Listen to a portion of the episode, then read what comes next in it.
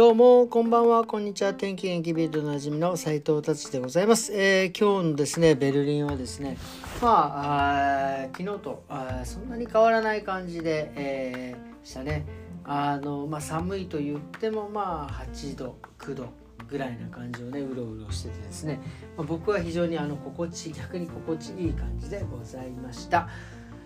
はいではですねビルドいつものように、えー、気になる記事いってみたいと思いますえーとですね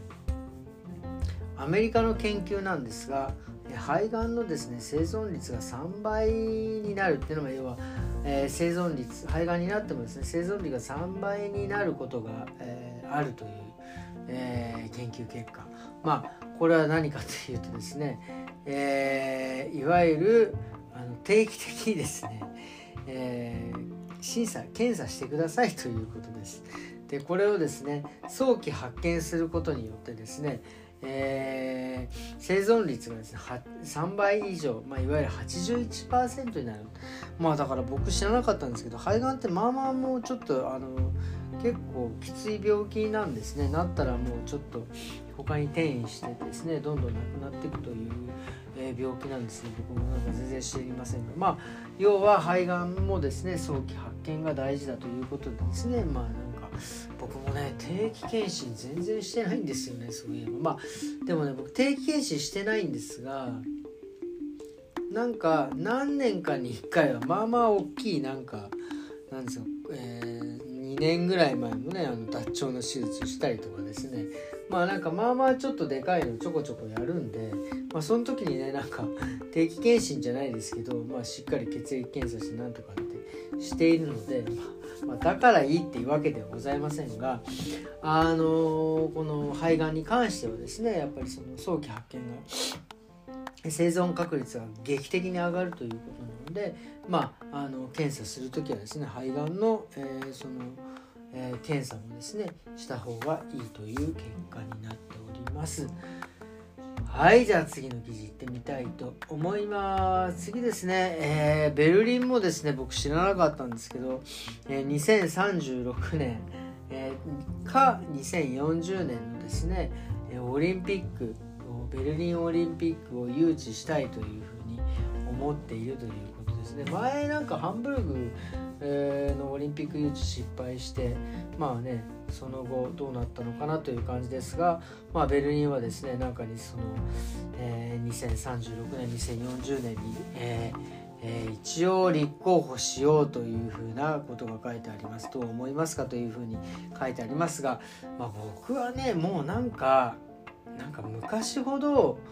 えー、オリンピックとかそれこそ大阪万博とかねなんかあるみたいですけどなんかねもうなんかそういう感じじゃないですかね。ま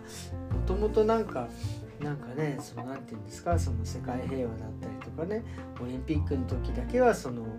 えー、戦争を中止してなんとかとかっていうなんかいろんなね意味合いもあったりとかしてえー、ねいるいたわけですがなんかね、うん、もう今何て言うんですかあの目的が変わってきてますよね。要は何だろうあのもちろんその世界記録を出してですねなんかそのね人間の限界みたいな感じなことが、え、目的になっていますが多分そもそもの目的ってやっぱりスポーツを通じてですね僕はあの世界平和だったりとかですねなんかその国の何て言うんですかここまでこの国はやってるんだみたいなものをですねあのてあの展覧会社内や万博とかだったらねを競うことが多分目的だったんですがもうなんか今それが目的ではなくてもうほんとやたらなんかドーピングしてですねすげえ薬飲んで筋肉つけてなんかすげえ速く走るとかなんかそういうことがですねちょっと目的になっているのでもうなんかちょっともう一度改めるかなんかもうなんかももはやなくてもいいんじゃねえかっていうような僕はですねちょっと意見を持っております。まあこの辺のねオリンピックのことに関してもですねまあちょっと今度、えー、ブログでですね変えていきないいきたいなと思ってます。最近ね結構ちょこちょこそういうあのもうここではですね喋りきれない、えー、まあなんかちょっとね深掘りした話なんかはですねブログで書いていますんで、まあ、もしね機会があったら、えー、読んでみてくださいということで次の記事いってみたいと思います。えー、次ですね、えーえー、クリスマスショッピングは、えー、ブラックフライデー。あの今月今週のですね今週の24日から、えー、11月1日までなんかブラックフライデーとアマゾンとかねはなんかそのいろんなものを割引するというようなので前にもそんな記事あげましたけどまあまあベルリン盛り上がった僕あんまりねあの本当バーゲンとかこういうブラックフライデーって全然はっきり言って興味がなくて逆になんか欲しい時に欲しいものを買いたいから別にそんなセールスセールだのブラックフライデーなんか全然、ま、待つ気持ちもないしもう買いたい時に買いたいと思っているんで。ですがですがねあのあの今回もですね本当家族にもお話ししたんですが、まあ、今回はたまたまねちょっとそのあの買わなきゃいけないものがですねえー、ちょっと 2, 2点3点あってですねまあ今週、えー、今週か来週ぐらいに買おうかなんて言ってた時にたまたまブラックフライデーになってですだったんですよね。それでまあちょっと、まあ、比較的なんかちょっと安くなるというのでですねまあちょっとね初めてですね。ブラックフライデーにですね今回は参加してみようかなというふうに 思っております。なんかすごいですね。自分のルールがもうグダグダで本当に申し訳ございませんがまあなんかねブラックフライデーちょっと覗いてみようかなっていうふうに えー、思っております。はい、えー、こんな感じでですね、えー、グダグダなビルドが終わりました。えー、今日はですね何をお話ししようかなと思ったんですけど最近ですねなんかあのベルリンでもですね日本酒とか焼酎とかがあの結構ねいろんな種類を買えるようになったんですよ。僕も今ね、えー、焼酎をあの久々に飲んでいるんですがあの何て言うんですかね。本当に便利になったなって思います。僕が来たのが98年えフランクフルトだったんですけどその時はですねあのなんかその大根とかがあのスーパーにないんですよ。なのでですね例えばですねどこどこの本当にどっかのマーケットでですね大根が出たらしいよあるらしいよなんていうね日本人の中で噂になったらですね。もうみんなブワーってその大根買いに行く大根そんなに好きだったっていうぐらいねみんな買いに行ってですね。もうしまいには大根おろしでなんか食べると疲れが取れるよね。ってもうなんかもはやこうなんか都市伝説みたいな感じになっちゃってですね。なんかそういうね、えー、ぐらいあの当時はですねそういった日本のものとか、野菜とかっていうのですね全然手に入らなかったんですよね。だからそれを思うとですね今こうやって焼酎飲んだりとかですね日本酒飲んだりっていうのは本当に幸せだなっていうふうに、え思うの思う思うこと。プラスですねやっぱりその自分たちが不便だった時、え、の時の方がですね自分のねいやスキルが上がったなっていうふうに思います。それ何かっていうとですね例えばまあもうもう最近はね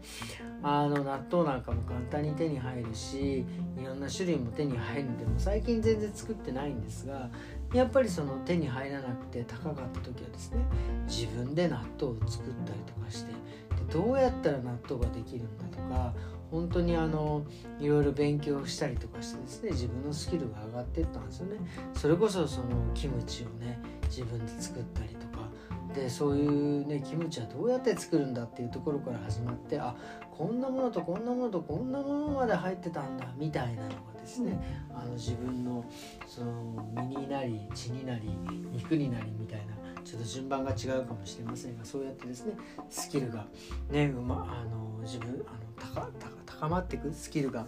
えー、増えていくっていうのがですね、えーいう感じでしたね。なのでですねやっぱりその自分がですね不便なところから、えー、やっぱりいろんな、えー、スキルプラスですねサービスとかっていうのも生まれてくんじゃないかなっていうふうに思います。やっぱりあのこういうものがあったらいいなとか例えば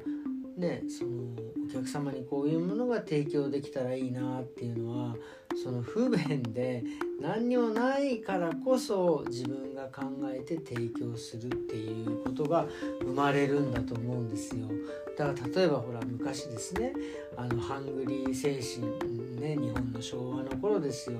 もう物が全くないところですねハングリー精神で、えー、やってく。ものがやっぱりない。ってどういうふうにしたら自分が技術が上手くなるかとかそういったものをやっぱり考えて考えて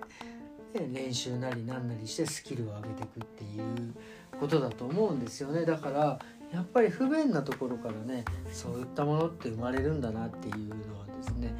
改めてちょっと思いました。まあ最近ね本当にあのベルリンで本当ねまた新しい日本のスーパーができたりとかしてですね本当にいろんな本が本当に手に入るようになったんですよね。だからあのまあ便利になったしまあねあの食べれるようになったり飲めるようになったりとかっていうのプラスですねあの不便な時も何て言うんですかよかよかったなというかまあその時はその時でですねスキルが上がっていろんなね、え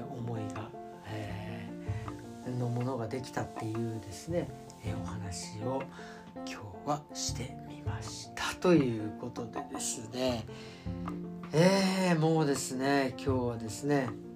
えー、11月、えー、15日ですね。もう11月も半分ですね。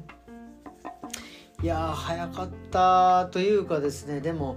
今年はですねあのまあちょっとなんか1年の振り返りみたいになっちゃいますけど本当にねあの店の改装が2月ぐらいに終わってですね。で2月に終わってで新しくリンクヘアデザインがまたねスタートしてで新しいスタッフ入ってきてまあいろんなことをですね今まだ準備段階なものもあるんですけどいろいろ考えてやってきてでこのラジオもですねだいぶ長く続いてきてでまあねブログなんかも、えー、書き始め、えー、ね、その前はそのメンズフレッピーって言ってですねその業界雑誌があるんですけどそこでですね1年間コラムをやらさせてもらったりとかですね本当になんかまだあの終わってないですけどまだまだちょっとね進んでいかなきゃいけないものがあるんですけどいやーなんかね今年はなんかあのあっという間という感じではないですね。長かったなって思うのはやっぱり充実してたからですかね。まあ日本もね夏に行ったりとかしてですね。えー、したりしたし。あの昔ねやっぱりその小学校自分が小さかった頃って1年が長くても本当もはや1時間の授業1時間もなかったかい。あの授業45分の授業ですら長かった。ねなんかねそういう感じでしたね今年は。本当に長い長い長い1年。ね、いろんなことをやらさせてもらっていろいろ感じていろいろねちょっと自分なりに発信できた年だったんじゃないかなって。すいませんまだ終わってません。ちょっとねなんか思いにふけてしまいました。えー、ということでですね今日は、えー、こんな感じで終わりにしたいと思います。明日もですね張り切っていきたいと思います。それではまた明日。さようなら。